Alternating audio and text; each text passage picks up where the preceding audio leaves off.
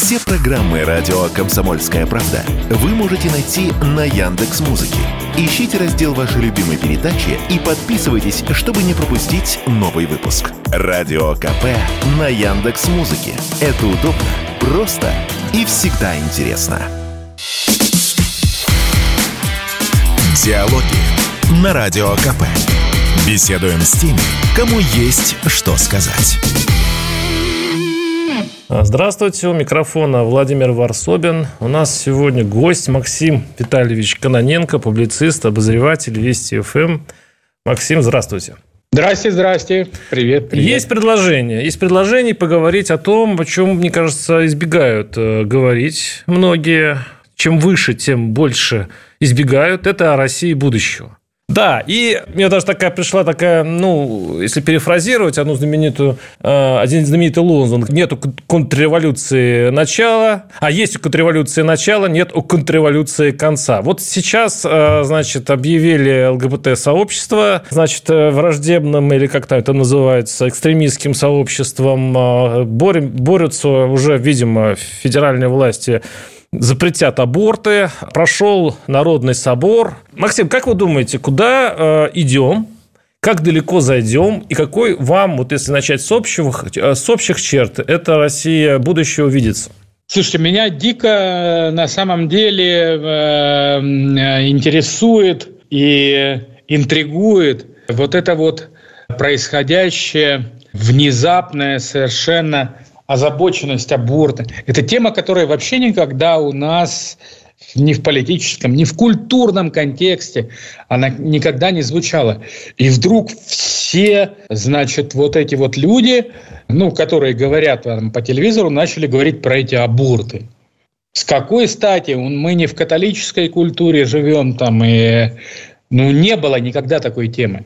То, что они пытаются за счет значит, запрещение абортов решить демографическую проблему, это смешно. И любой человек, который э, наблюдает за этим, понимает, что, наверное, речь идет о том, чтобы отвлечь внимание от чего. То же самое касается этого э, вдруг внезапно возникшего международного движения ЛГБТ, которые нельзя теперь называть с сегодняшнего дня, кстати. Не, мы должны добавить, что это экстремистское сообщество, ну, чтобы соблюдать да, э, законодательство. Да. Все законодательство. Абсолютно экстремистского движения, которое никто никогда не видел, куда оно движется, никто не, не знает. С друг... Это с одной стороны. Да, вот э, простой наблюдатель, пикейный жилет, он думает, они хотят от чего-то отвлечь внимание.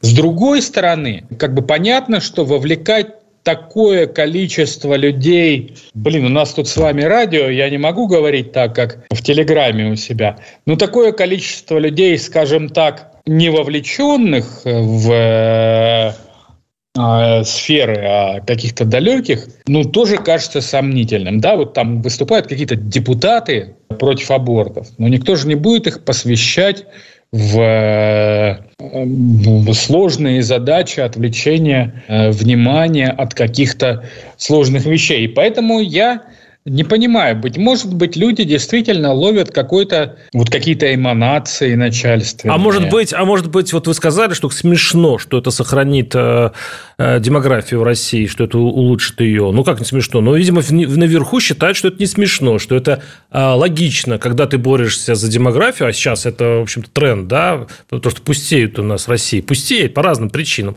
И вот им э, принесли бумагу, в которой написано: по вот, пожалуйста, вот выход по разным причинам. И причин этих много. И хорошо бы их проанализировать. И причем здесь аборт. Аборт ну, я не знаю, там у меня двое детей, э, у меня через полгода серебряная свадьба. Мне ну, довольно трудно представить себе, чтобы женщина э, делала аборт просто потому, что она не хочет иметь ребенка. Нет, есть такие, конечно, но э, все-таки э, я думаю, что их довольно мало. Видимо, у нее есть какие-то причины. Так не сосредоточиться ли на решении э, вот этих проблем? Но это же одна из деталей всего лишь. То есть аборты, борьба, точнее, борьба с абортами, это лишь одна, один штришок этой большой картины, которая развивается. То есть мы идем степ-бай-степ. Сначала аборты, потом ЛГБТ, потом то, потом все. Мы же идем в определенном направлении. Ну да, мы идем к очень э, консервативному обществу, э, что вообще говоря нам не свойственно. Потому что э, ну и христианство само по себе, и православие, это не так, чтобы уж очень э, консервативная идеология. Вот. Э, и поэтому я не думаю, что нужно э, как-то все эти вещи экстраполировать, вот которые сейчас мы видим, экстраполировать на общее миропонимание русского человека. Ну, это депутаты какие-то Государственной Думы. Кто они вообще такие? Вот. А, избранные по спискам. А, это их нет. Они никто. Вот. И э, в этом смысле, я думаю, ну, ну, ну они там наговорят сейчас, они понапринимают вот этих идиотских совершенно каких-то постановлений. Верховный суд в секретном режиме, в секретном, э, значит, принимает решение о том, что экстремистское международное ЛГБТ-сообщество Слушай, ну это э, даже весело, когда бы не было э, не весело. Но не будем теперь мы, значит, а что будет дальше? Скажите, как вы представляете? Ну, это же не... Это, вы говорите, что для русского а вот человека кстати, это не свойственно. А я, а, а, а я не знаю, что будет дальше. Вот у меня э, во дворе человек работает из Брянской области, значит, и у него собака. Герда зовут. Отличная, классная. Вот он приехал сейчас э, ко мне, а у собаки, э, значит, ошейник э, ей кто-то подарил. А, а он, значит, с это, цветов радуги. Ого, ну да. Это... Я ему, Андрей, слушай, давай мы это самое, этот ошейник поменяем на какой-нибудь другой. То есть, понимаете, даже я вроде человек э, э, трезвомыслящий. И, и я уже начинаю вот э, дергаться от этой всей ерунды, которая, кстати говоря, обязательно ударит же и по э, тем, кто все это придумал. Это неизбежно. И Почему? По депутатам, Каким образом? По, по депутатам Государственной Думы она ударит там и прочее, потому что э, любое движение оно должно быть бесконечным. Да? Вот как экономика, она должна все время развиваться так и вот это вот движение к консерватизму, этот бронепоезд, его не остановить. И совершенно неизбежно дальше за абортами и экстремистским международным ЛГБТ-движением последует э, запрет на гомосексуализм, закон о мужеложестве. Это ну, ну, потому что надо дальше куда-то двигаться. А это уже ударит по довольно многим людям э, в высоких кругах. Вы думаете, их там много? Ну, я думаю, что их в процентном отношении ровно столько же, сколько вообще их в природе существует. В популяции, да. Да. А, то есть э, получается, что консерватизм остановить нельзя, и а, получается, что сам консерватизм вот, рискует сам себя и съесть. То есть ведь нельзя же э, Нет, ну, бесконечно сжиматься. Его можно остановить, но для этого нужно какое-то революционное, в хорошем смысле этого слова, событие. У нас ведь э, э, ну, советская власть однажды закончилась в один день.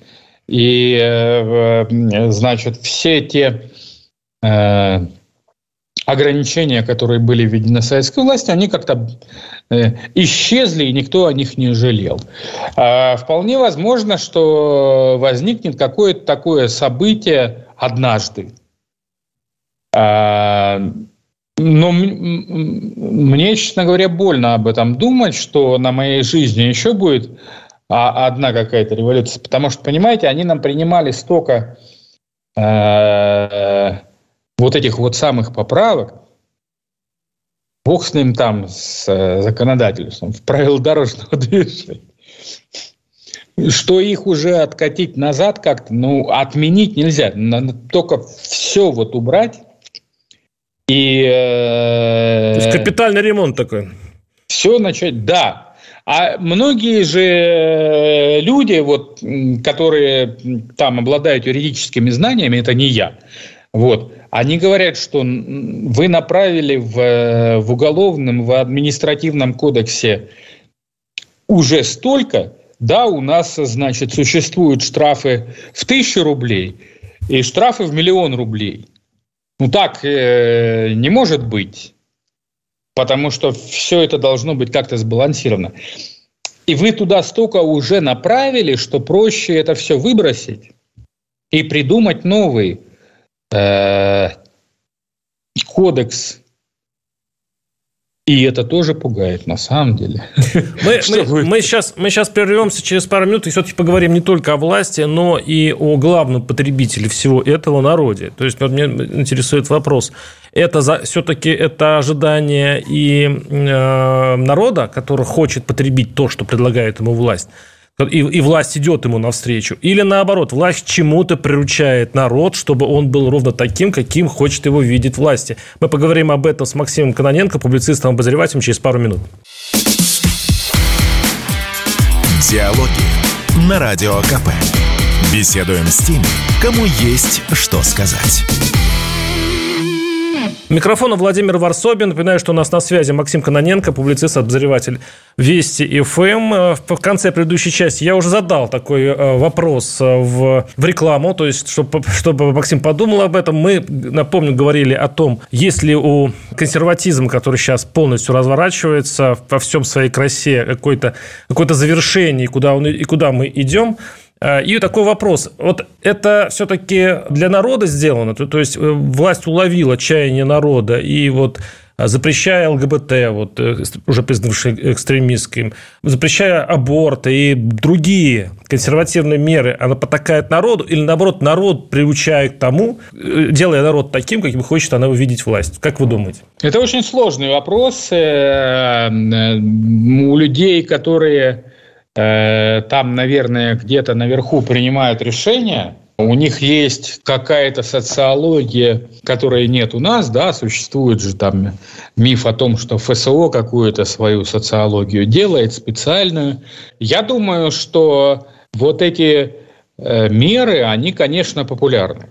И про аборты, и про ну, про аборты не знаю. Вот я тоже не а уверен про, про аборты. А про экстремистское, значит, международное движение, это совершенно точно мера популярная.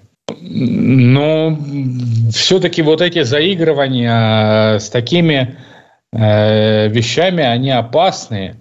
Вот у нас сейчас, кстати говоря, я даже не знаю, как об этом говорить в эфире федерального радио, но у нас случился там один конфликт на Ближнем Востоке – в связи с чем э, у э, довольно большого количества наших сограждан стала популярной э, значит, идея, вроде про которую уже раньше забыли. Но если мы предполагаем, что... Э, про антисемитизм сейчас так осторожно говорите? Про антисемитизм?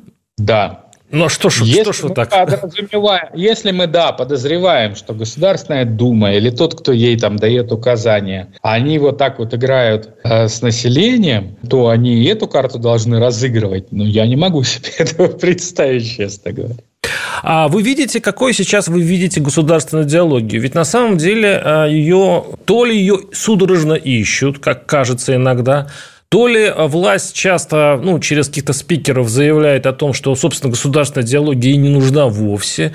Вот есть такое, какие-то метания, а, которые, но, с другой стороны, видно, как через учебники, через телевизор все-таки идет какой-то поиск. Там, ну, это православие, вот такое ощущение, консерватизм. Ну, вот вы видите кристаллизацию этой государственной идеологии или нет? Нет, этот поиск, он шел э, очень давно и до сих пор идет. Ну, на, наверное, в 90-х его не было, а потом вот он начался. Только раньше это называлось национальная идея, а теперь это называется, значит, идеологией. Ну, в общем, разницы особенной никакой нет. Это, э, ну, у нас, вообще говоря, идеология запрещена Конституцией, там любая. А национальная идея, ее так никто и не смог сформулировать, да? Вот какая национальная идея у американцев? Мне кажется, что она очевидна каждому американцу. Да? Она состоит в том, что каждый американец может достичь всего. Американская мечта, так называемая. Да. Она ничем не плохая, эта идея. Ну, у нас, э, поскольку мы народ не... Ну, Америка сформирована мигрантами, и она, в общем, страна очень индивидуалистическая. Мы страна коллективная, да? У нас соборность, там и э, э, все такое прочее. Вы уверены, что Но... у нас коллективное? Ведь на самом деле у нас очень атомизированное общество. У нас с, с коллективностью тоже беда. То есть, ну, извините, я перебил. Да. Ну, э, в быту да. В быту да. Но в опасности нет. В опасности э, американцы э, чего делают? Они телевизоры, значит, из магазинов тащат. Э, русские люди в опасности берут вилы, значит, и грабли и идут на супостата. В какой-то мере это мы наблюдаем и сейчас. Вот я живу в, э, в деревне, где там, не знаю, каждое домохозяйство, наверное, миллион долларов стоит. Мы каждую неделю собираем э, на, для военных на, на Украине э, продукты, одежду. Ну, ну, каждую неделю, да. И вот все эти люди, которым казалось бы, все это плоско параллельно. Э, нет. Вот. Так что в, в этом смысле э, соборность, она остается, она как-то работает. Э, и попытки придумать, я еще не знаю, Владислав Юрьевич Сурков пытался придумать эту э, национальную идею. Э, Значит, Володин не пытался придумать национальную идею, он э, был очень технологичный человек. Э, сейчас, значит, Сергей Владиленович, он э, оперирует какими-то э, социальными лифтами все время. У него гигантское уже какое-то количество там и прочее. И, и мне кажется, что они более правы, чем Владислав Юрьевич тогда, э, который пытался э, эту идею придумать. Ее не надо придумывать, она есть. И мы ее все как-то внутри чувствуем. А то, что мы не можем ее сформулировать, ну и ладно. А, а, в, чем ее, а в чем ее основа? Ну, мы попробуйте хотя бы. В чем фундамент? А я и говорю, что мы не можем ее сформулировать. Почему мы все на Новый год смотрим э, иронию судьбы, которую мы, э, значит, знаем наизусть, а мы все равно ее смотрим. И никогда мы ее не смотрим, кроме как в канун Нового года. Ну и что? Вот включи на телевизоре в любой момент, пусть она идет. Нет. Только э, перед Новым годом моя жена говорит вместе со всей страной. Угу. Вот, угу. вот она национальная идея. А... Я не понимаю, как ее сформулировать, но она есть. Вот мы вместе. И у меня тут какие-то таджики у нас тут рядом живут. А, они тоже смотрят эту иронию судьбы. Ирония судьбы как национальная идея. Я сказал, у меня к ним хорошее очень отношение. Вот. Мы их поздравляем с Курбан Байрамом, они нам разносят на этот Курбан Байрам плов. С Пасхой тоже друг друга поздравляем. Они смотрят тоже эту иронию судьбы. Вот и вся национальная идея. Ну, как-то хиловато для целой страны. Ну, как-то она... Почему хиловато? А, а, а, а идея, что, э, значит, про американскую мечту, она не хиловатая, что ли? Ну, она практичная. Можно на такой мечте вообще-то выбиться ну, в люди. Вы понимаете, что, э, значит, реализовывает эту мечту э, там реализует, простите, крохотное количество американцев, причем говоря, э, причем э, довольно большое количество тех людей, которые смогли реализовать эту мечту, они вообще не американцы. Вот. А, один из... Э, а понаехавшие, да. Да, уж, кстати, да, кстати, от таджиков, да, которые вы э, это говорили. А вот один из блогеров, политический, политик Сергей Удальцов, э, написал следующее, мне понравился его пост, тоже рассуждает об идеологии. В разговорах о поиске новой идеологии в России от лукавого. Вся нынешняя государственная система давно выстроена в рамках буржуазной идеологии. Власти работают в интересах крупного бизнеса, частная собственность, в том числе на природные ресурсы, защищена Конституцией и другими правовыми актами, монополия правящей буржуазной главной партии «Единая Россия», правда, в законах не прописано, однако на практике реализуется избирком и другими госструктурами. И менять эту ситуацию в Кремле не намерены. То есть, вполне себе капиталистическая, буржуазная, кстати, потребительская э, система, в котором э, народу показывают разные, э, значит, как это назвать-то, ширмы, очень красиво расписанные под хохлому э, или под что-то еще, и показывая, что вот, ребята, но на самом деле за ширмой происходит, собственно, то, что было и раньше. То есть бездуховно, потребительски, углеводородно. Как вам такая точка зрения? Не, я Сергея очень уважаю за последовательность, и, дай бог ему здоровья, и супруги его. Вот, да, значит, уж. Э, ну, он должен говорить то, что он говорит. Вот. Э, в этом состоит его политическая функция. Но вообще говоря, вот в этих его тезисах э, я с ним соглашаюсь. Вот. Но это нормально, э, это обычное политическое состояние абсолютно любой страны мира. Есть правящая партия, которая не хочет отдавать э, свое место, которая все подминает под себя.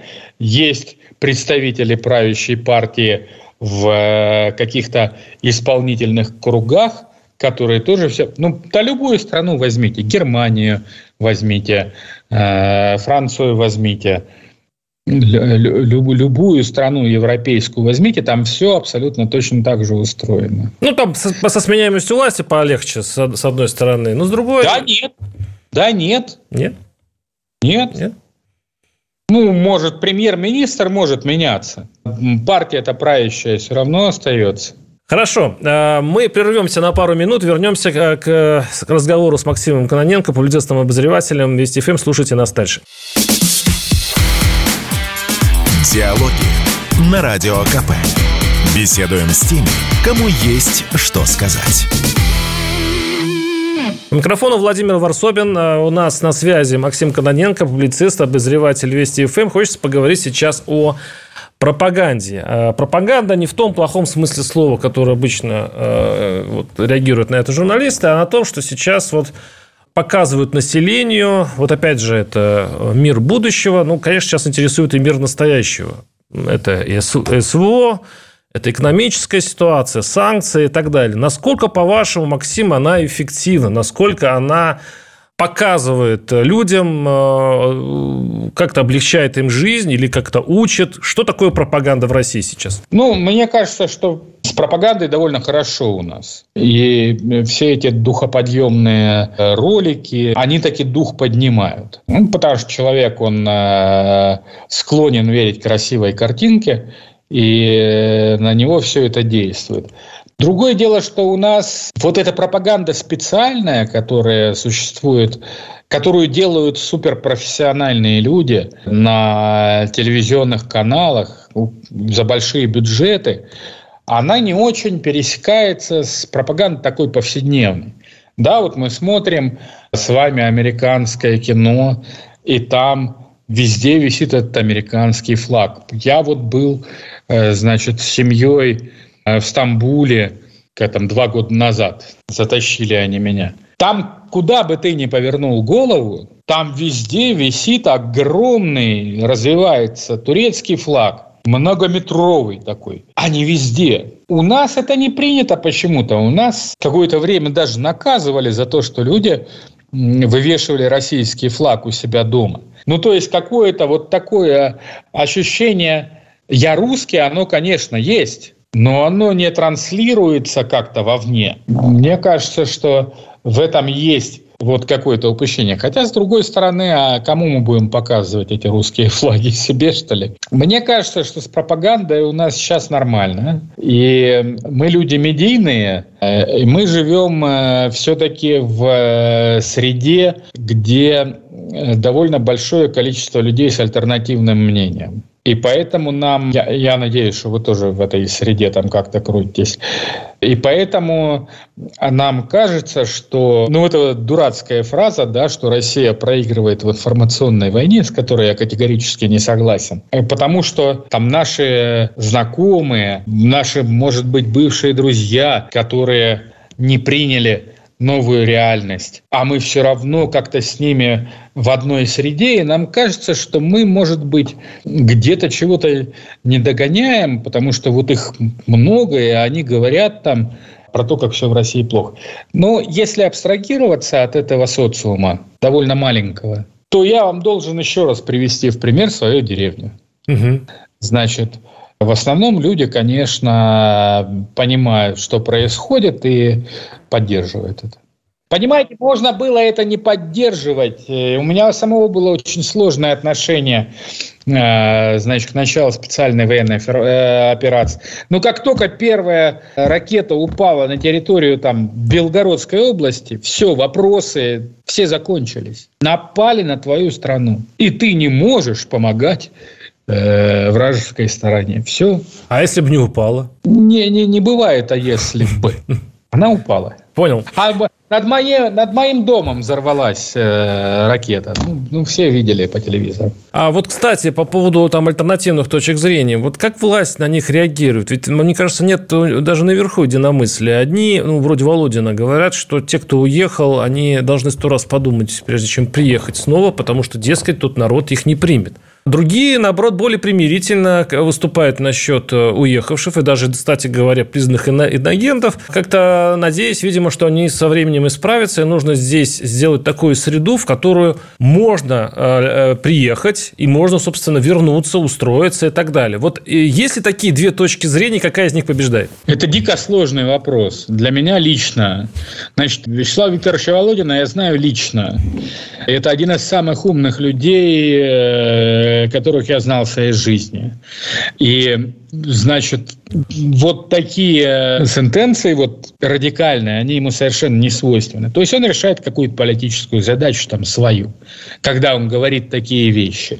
Мы не знаем, какую, ну, наверное, у него какая-то такая задача есть. А что касается тех, кто вернется, не вернется, для меня это личный больной вопрос. Значит, Марат Гельман мой друг. То, что он сейчас делает, э, совершенно для меня невозможно. Это он предатель. Но он мой друг. То, что, э, значит, происходит э, в отношении Аллы Пугачевой, это для меня абсолютно дико. Это человек, который сделал для русского народа гораздо больше, чем русский народ для нее.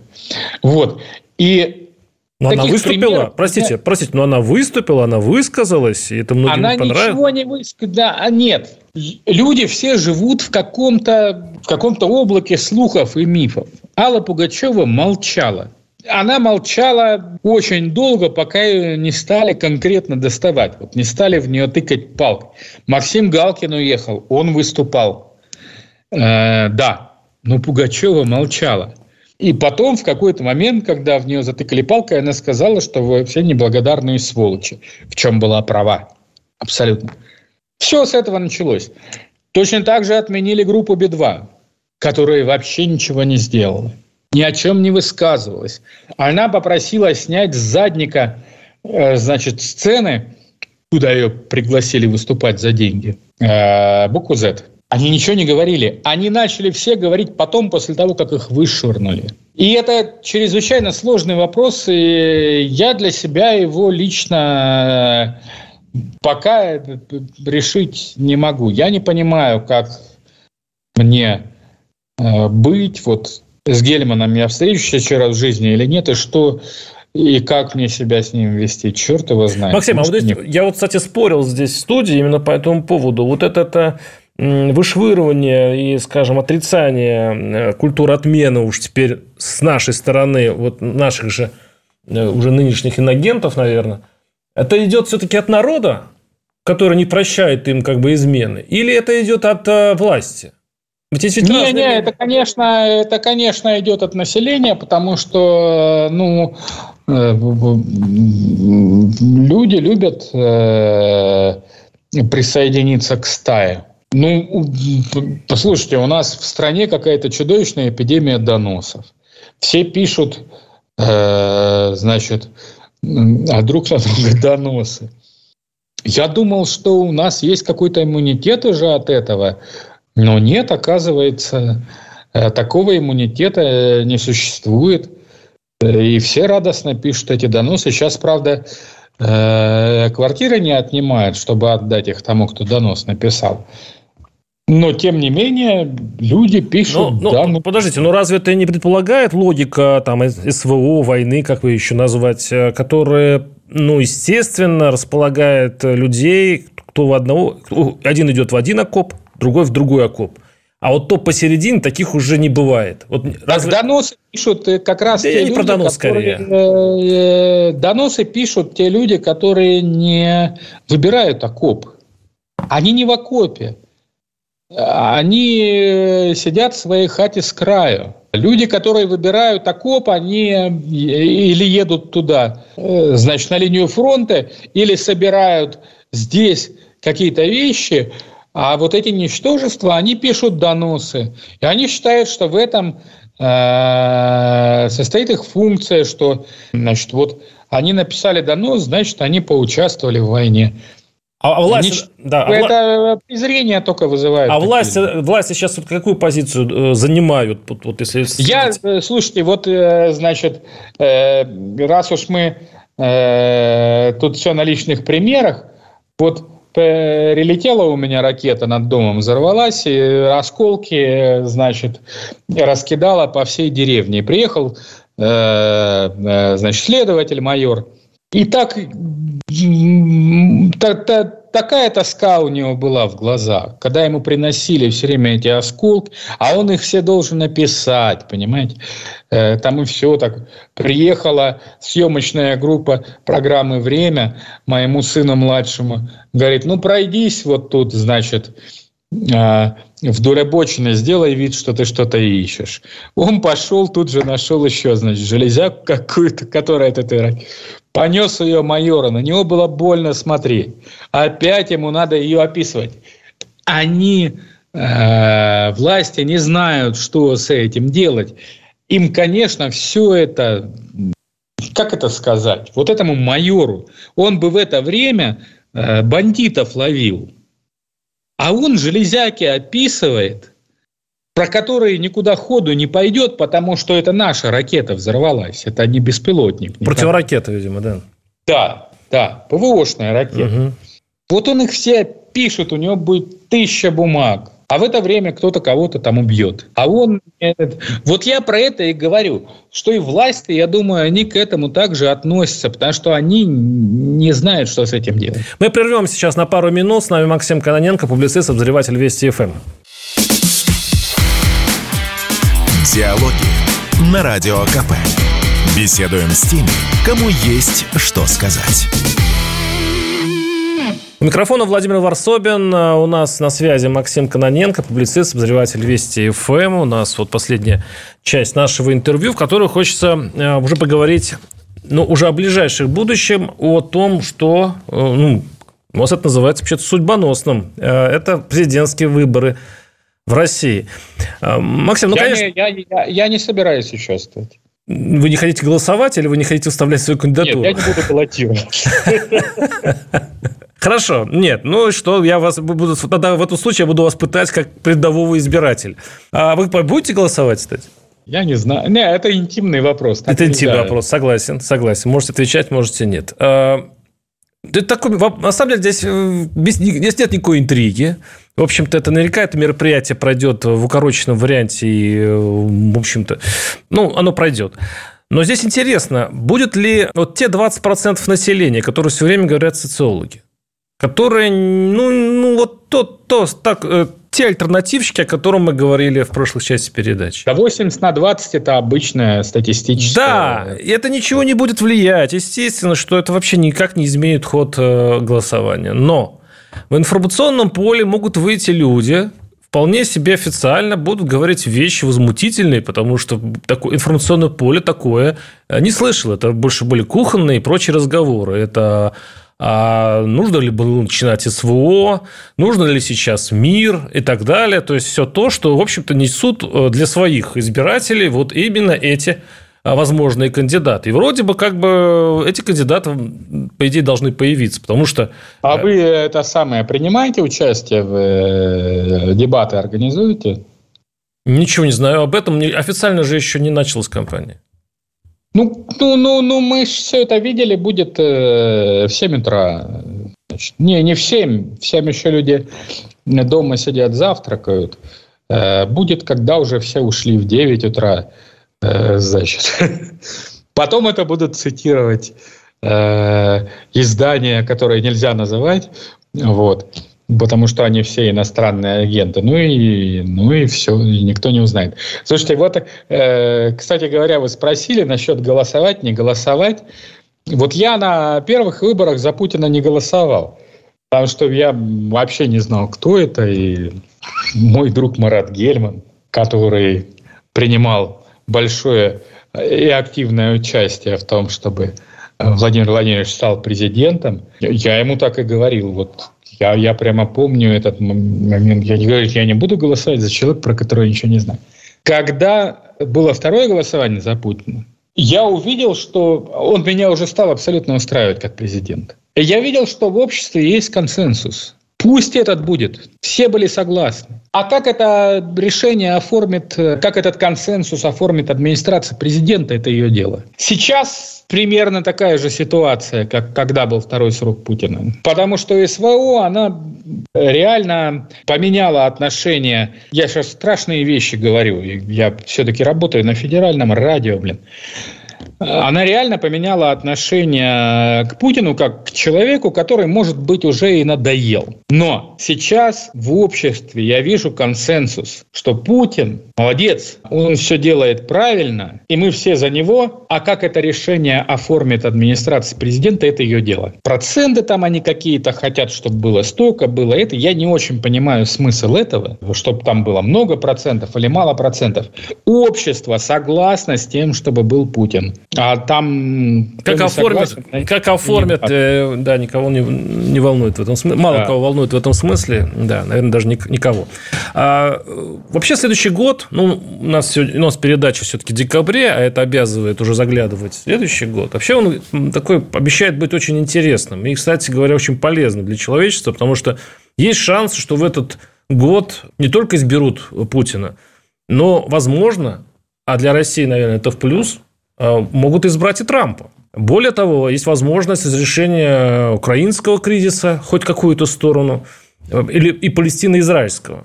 Что вот из того набора, который я вам сказал, из таких, из таких вещей, которые могут выстрелить в какую-то сторону, все-таки произойдет. Ну, имеется в виду, произойдет как такой факт, конечно, но имеется в виду, э, что какой-то из кризисов будет решен, и что-то хорошее Россия получит. Владимир Вольфович, простите. Ну, шампанское Но... пить будем, да? Можно вообще конкретизировать вопрос. Вот так. Я, я думаю, что конфликт в Израиле вообще дело 80-е. Он там всегда был и всегда будет. Конечно, Израиль сильнее, и никто из окрестных стран не будет в это вмешиваться. И все закон. Это, в общем, это не война, это полицейская операция. Довольно жестокая, но эта полицейская операция, она закончится, и все будет как раньше. Теракты будут, конечно, да. Но, в общем, все будет как раньше. Что касается Трампа, мне что-то слабо верится, что его выберут. Но в любом случае демократы, вот в этом мне верится демократы проиграют. Кто будет вместо Трампа, я не знаю. Э, там кампания еще не начиналась особенно. Хотя Трамп выглядит наиболее вменяемым из э, всех других кандидатов. И третий был вопрос... Я думаю, что в любом случае демократы проиграют, и А вот изменит ли это? Да уже, в общем, изменило. Там не все-таки не э, администрация решает, там решает Конгресс, а Конгресс сейчас уже, в общем, республиканский. Я думаю, что ситуацию с Украиной как-то спустят на тормозах. Какой был третий вопрос? Ну, самый главный для России. Э, возможность э, решения украинского вопроса. Я думаю, что конфликт будет заморожен. И будет э, история, как на Кипре, там, вот такая. Я, я бы... Я не великий стратег, я вообще в военной еще не понимаю, но я... Мне кажется, что все-таки нужно отрезать Украину от моря, и э, сделать сухопутный коридор до Приднестровья. Одесса, Николаев, все это должно быть под нашим контролем. Это было бы, на мой взгляд, адекватной какой-то военной целью. Сейчас мы сделали, э, значит, сухопутный коридор в Крым, но это как-то надо продолжить. Я не думаю, что за Украину будут так сильно вписываться, потому что уже понятно, что ничего не получится. Это будет замороженный конфликт такой навечно. Никто не признает никогда ни Крым, ни э, все эти земли, которые сейчас присоединены к России в результате референдумов. Ну и будет так, как с тем же самым Кипром. И Максим, ну у вас интересно, да, вот, вот такая логика интересная, я часто ее встречаю. То есть, с одной стороны, э, хочется там взять Одессу и выйти там к Приднестровью, ну, то есть, это прям, прям серьезно говорят, там еще добавляют другие города – а ну, этом, потому что это как бы логично. Ну, желание. Ну, ну я, не, я понимаю, желание. Да. Но при этом, при этом э, идет речь о заморозке. А если говорить речь о заморозке, это значит, что силы а ни у одной нет, стор- стороны изменить статус-кво нету. То есть, как, как, как, не, как бы, если нет силы изменить статус-кво у обеих сторон, какие могут Заморозка быть... Заморозка в смысле того, что у войны нет конца. Да? Там Германия капитулировала, Япония капитулировала, а здесь никто не капитулирует. И так и будет. Они, они будут считать Крым своим, а мы будем считать его своим. Вот и все. Ну и это может продолжаться бесконечно. А, ус... а Да, а усилия все-таки Турции, усилия тех, кто пытается усадить за стол переговоров Киев и Москву, они могут как-то в, этом, в следующем году э, вдруг выстрелить? Ну, не про заморозку идет речь, а вот именно про общую договоренность. Сомневаюсь, что Турция хочет. Турция это тоже Крым хочет. Поэтому э, им тоже не нужно окончание э, никакой войны. Но какое вы видите окончание войны? Что Украина скажет, ну ладно, блин, забирайте. Я не могу себе такого представить. Но, по крайней мере, идут новости, что именно Запад давит на Киев, ну, это уже прям стало как бы таким общим местом, давит на Киев, чтобы все-таки Киев на это согласился. Ну, вроде бы. Так что такое Киев? Это Зеленский, что ли? Ну, будто бы Зеленский вот идет... Э, Или это... Его хотят э, сменить, потому что, ну, прям... Вот такие есть разговоры. 20-30 миллионов населения страны, которые никогда на это не согласятся. Зеленский, может быть, согласится. Но украинцы не согласятся. Почему? Это же, это же кровь льется, они, у них шансов вроде бы нет, судя по тому, что происходит. Не, не, нет. С тем, чтобы кровь перестала литься, они согласятся. Но с тем, чтобы отдать Крым москалям, никогда. Вот и все. Я и говорю про замороженный конфликт. Война не будет закончена официально. А у нас какая война была закончена официально после того, как Япония капитулировала? В мире есть одна такая война? Нет. Все остальные конфликты были или заморожены, либо противодействующая сторона была уничтожена. То есть Все. санкции это действительно навсегда? Я думаю, что да. Санкции в отношении Ирана были введены там тысячу лет назад, и никто их не собирается отменять. Хотя, казалось бы, а вот Иран, он при чем вообще? Я думаю, что да. Поправка Джексона Вейника, помните, сколько отменяли? Да. Не-не-не, я, я думаю, что санкции это навсегда. Единственное, что я думаю, что э, вернутся большие компании в Россию, э, так или иначе, но вернутся. А вот эти санкции, которые там Конгресс ввел, я думаю, это навсегда. Вот те, которые сами ушли, Икея ушла не потому, что санкции, а потому, что общественное мнение. Угу. Вот они, я думаю, вернутся. То, что Конгресс ввел, это навсегда. Да. Ну, ну, навсегда. На нашу жизнь точно. Максим Каноненко, публицист, обозреватель Вести ФМ и Владимир Варсобин были у нас в эфире. До свидания. До свидания, Максим. До свидания, наш слушатель. Пока-пока. Диалоги на Радио КП. Беседуем с теми, кому есть что сказать.